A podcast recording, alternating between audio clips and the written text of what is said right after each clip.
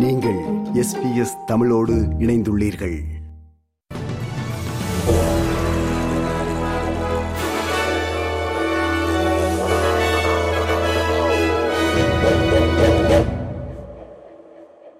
வணக்கம்.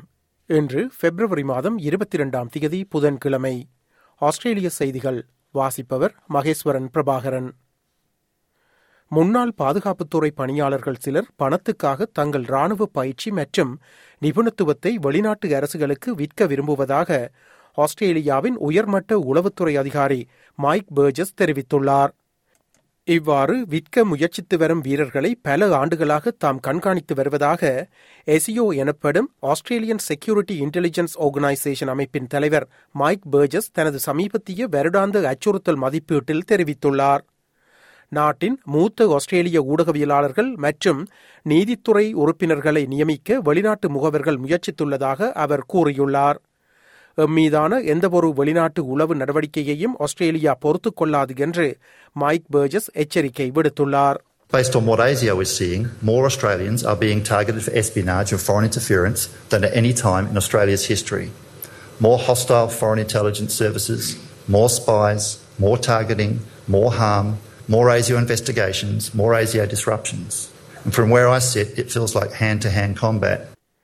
தேசிய பாதுகாப்பே தனது அரசின் முதல் முன்னுரிமை என்று பிரதமர் அந்தனி அல்பனீசி அறிவித்துள்ளார் எந்தவொரு வெளிநாட்டு உளவு நடவடிக்கையையும் ஆஸ்திரேலியா பொறுத்துக் கொள்ளாது என்று ஏசியோவின் தலைவர் மைக் பர்ஜஸ் எச்சரிக்கை விடுத்துள்ள பின்னணியில் இன்று புதன்கிழமை நேஷனல் பிரஸ் கிளப்பில் பிரதமர் ஆற்றிய உரையில் இந்த அறிவிப்பு வெளிவந்துள்ளது ஆனால் பாதுகாப்பு படை உறுப்பினர்கள் மீது தனக்கு முழுமையான நம்பிக்கை இருப்பதாக பிரதமர் தெரிவித்தார் First, as I said before the election at the Lower Institute, I can promise all Australians that our government will ensure that Defence has the resources it needs to defend our nation and deter potential aggressors. மே மாத நிதிநிலை அறிக்கைக்கு முன்னதாக Angus ஹியூஸ்டனின் பாதுகாப்பு தொடர்பிலான மதிப்பாய்வின் பிரதியை அரசு வெளியிடும் என்று பிரதமர் உறுதிப்படுத்தினார். அந்த மதிப்பாய்வின் ஒரு பகுதியை அவர் இன்று வெளியிட்டார். இது இங்கிலாந்து மற்றும் அமெரிக்காவுடனான ஆஸ்திரேலியாவின் ஏயுகேயுஎஸ் கூட்டமைப்பானது நாட்டின் தேசிய பாதுகாப்பு தொடர்பிலான கட்டமைப்பின் மையத்தில் இருப்பதை உறுதிப்படுத்துவதாக தெரிவிக்கப்படுகிறது.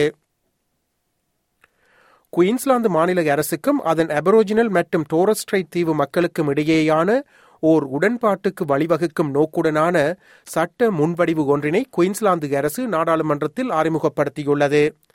இது ஐந்து உறுப்பினர்களை கொண்ட ட்ரூத் அண்ட் ஹீலிங் இன்குவாரி மற்றும் ஃபர்ஸ்ட் நேஷன்ஸ் ட்ரீட்டி இன்ஸ்டிடியூட் அமைப்புகளை நிறுவ வழி ஏற்படுத்துகிறது இச்சட்ட முன்வடிவினை பிரேமிய அனஸ்தேஷியா பெலஷேக் இன்று பிற்பகல் நாடாளுமன்றத்தில் முன்வைத்தார்.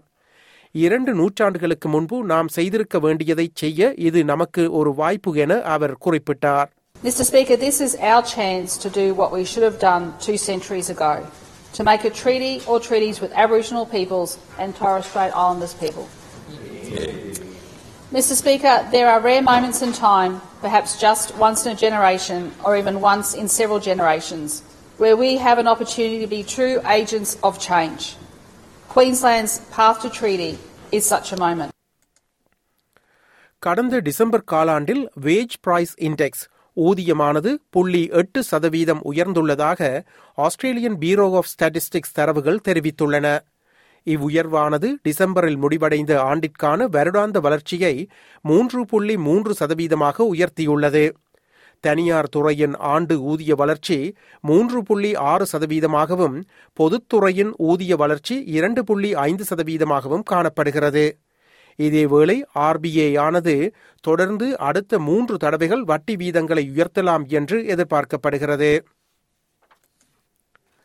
வூல்வர்த் சில்லறை வணிக நிறுவனமானது தொள்ளாயிரத்தி ஏழு மில்லியன் டாலர்களை அரையாண்டு லாபமாக ஈட்டியுள்ளதாக கூறியுள்ளது. இது முந்தைய ஆண்டை விட பதினான்கு சதவீதம் அதிகமாகும் என தெரிவிக்கப்பட்டுள்ளது.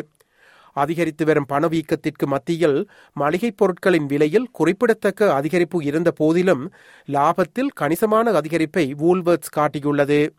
இவ்வருட ஜனவரி முதலாம் தேதியுடன் முடிவடைந்த இருபத்தி ஏழு வாரங்களுக்கான அதன் விற்பனையானது நான்கு சதவீதம் அதிகரித்துள்ளது.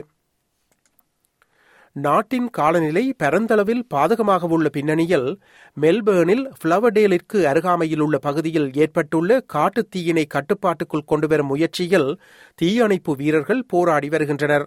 அப்பகுதியில் உள்ளவர்களுக்கு அவசர எச்சரிக்கை விடுக்கப்பட்டுள்ளது. குடியிருப்பாளர்கள் வெளியேறுவதற்கு மிகவும் தாமதமாகிவிட்டதாகவும் உடனடியாக வேறு தங்குமிடங்களை தேடும்படியும் பணிக்கப்பட்டுள்ளனர். தீயை அணைக்க சுமார் இருநூறு தீயணைப்பு வீரர்களுடன் வான்வழி தண்ணீர் குண்டுவீச்சு வீரர்கள் பணியாற்றியுள்ளனர். இதேவேளை கடுமையான மழை காரணமாக சிட்னியின் நொதர்ன் பீச்சஸ் மற்றும் நோத்ஷோ உட்பட பெரும் பகுதிகள் பாதிக்கப்பட்டுள்ளன.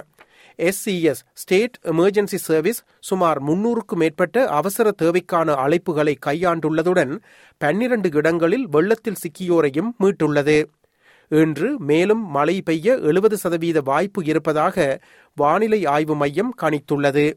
இதேவேளை தெற்கு ஆஸ்திரேலியாவில் ஹீட்வேவ் காரணமாக மாநில ரீதியில் கோட் ரெட் எச்சரிக்கை விடுக்கப்பட்டுள்ளது.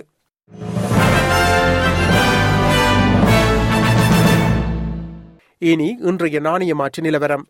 ஒரு ஆஸ்திரேலிய டாலர் அறுபத்தெட்டு அமெரிக்க சதங்கள் இருநூற்றி நாற்பத்தைந்து இலங்கை ரூபாய் தொன்னூற்றொன்பது சதங்கள் ஐம்பத்தாறு இந்திய ரூபாய் அறுபது காசுகள் தொன்னூற்றொரு சிங்கப்பூர் சதங்கள் மூன்று புள்ளி பூஜ்ஜியம் மூன்று மலேசிய ரிங்கேத்.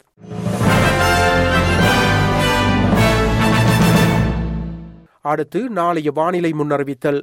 பேர்த் வெயில் இருபத்தி ஏழு செல்சியஸ் அடிலைட் வெயில் நாற்பத்தி ஒரு செல்சியஸ் மெல்பர்ன் வெயில் முப்பத்தி மூன்று செல்சியஸ் ஹோபார்ட் மேகமூட்டம் இருபத்தி ஒன்பது செல்சியஸ். கன்பரா மேகமூட்டம் இருபத்தி நான்கு செல்சியஸ். சிட்னி மேகமூட்டம் இருபத்தி ஐந்து செல்சியஸ். பிரிஸ்பேர்ன் மாலை இருபத்தி எட்டு செல்சியஸ். டாவின் மாலை முப்பது செல்சியஸ். இத்துடன் எஸ்பிஎஸ் தமிழ் ஒலிபரப்பு வழங்கிய ஆஸ்திரேலிய செய்திகள் நிறைவு பெறுகின்றன.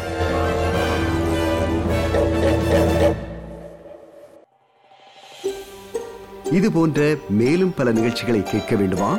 Apple podcast Google podcast Spotify என்று பாட்காஸ்ட் கிடைக்கும் பல வழிகளில் நீங்கள் நிகழ்ச்சிகளை கேட்கலாம்.